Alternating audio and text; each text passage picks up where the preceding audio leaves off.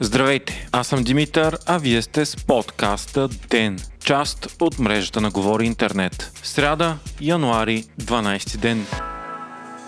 Днес се провежда националният протест, организиран от партия Възраждане против COVID-мерките, зеленият сертификат и вакцинацията. Най-голям е протестът в София пред Народното събрание, където се събраха стотици привърженици на партията. Лидерът на протеста Костадин Костадинов се включи онлайн чрез голям изнесен екран, защото е карантиниран след като участва в консултативния съвет при президента в понеделник. Оказа се, че също взелия участие тогава председател на Народното събрание Никола Минчев е дал положителна проба за коронавирус същата вечер и така 28 души на практика върхът на държавата, включително президента и премиера премиера, бяха карантинирани за 7 дни. Председателят на Възраждане многократно заявяваше последните дни, че негови привърженици ще влязат в Народното събрание, а протестът ще бъде от десетки хиляди недоволни граждани. Протестиращите пристигаха от цялата страна с организиран транспорт. Сутринта те опънаха пред парламента бесилка с закачена на нея медицинска маска.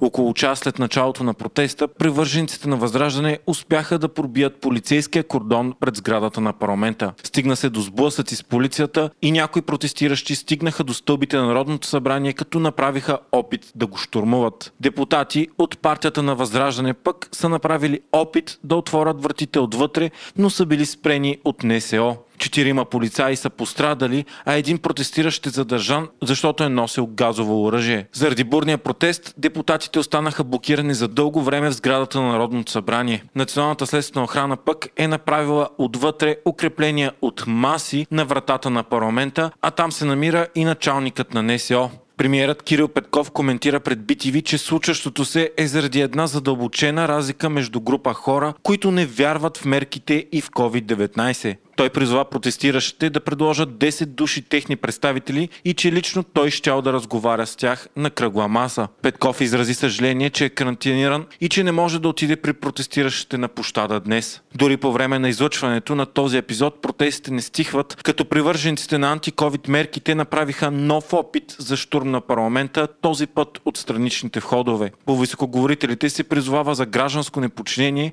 и мъжете да излязат на първа линия, а жените да останат отзад назад. Повечето депутати вече напуснаха сградата на парламента и в момента вътре се намират предимно депутатите на Възраждане. Въпреки това, исканията на протестиращите да бъдат допуснати и да говорят с народните представители не бяха изпълнени, което доведе до новия опит да се пробие полицейския кордон. Междувременно на фона на ожесточените протести против мерките, днес България отбеляза абсолютен рекорд по нови случаи на COVID-19 за 24 часа. Заразени са 7062 души на база почти 38 000 теста или 18,6% от пробите са положителни. В болница вече са 5240 души, а 89 са починали. Драмата около тенисиста Новак Джокович не приключва. Днес той призна, че е нарушил карантината си в Сърбия, след като е знал, че е болен от коронавирус. Той се е направил тест на 16 декември и разбрал, че е позитивен на 17. Ден по-късно обаче се срещнал с френски журналист и дал интервю. Джокович призна, че е направил грешна преценка. Той потвърди и че член на неговия екип е подал декларация с невярно съдържание по отношение на историята на пътуването му преди да влезе в Австралия. Джокович каза, че неговият агент искрено се извинява, че погрешка е сложил тикче, че тенисистът не е пътувал никъде 14 дни преди пристигането си в Австралия, въпреки че е бил в Испания. Все още не се знае дали въпреки спечеленото дело, министрът по имиграционните въпроси на Австралия няма да реши еднолично, каквото право има по закон, да анулира визата на Джокович. Това може да доведе до депортация и 3 годишна забрана той да влиза в страната.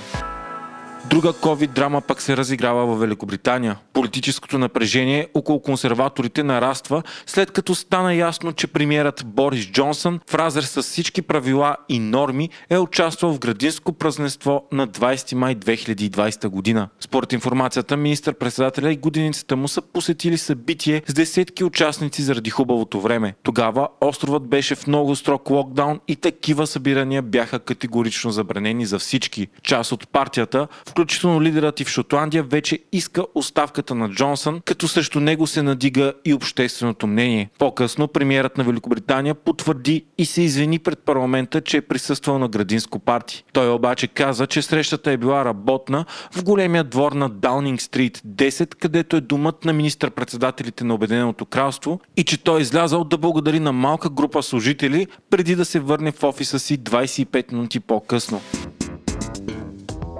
Вие слушахте подкаста Ден, част от мрежата на Говори Интернет. Епизода водих аз, Димитър Панайотов, а аудиомонтажът направи Антон Велев.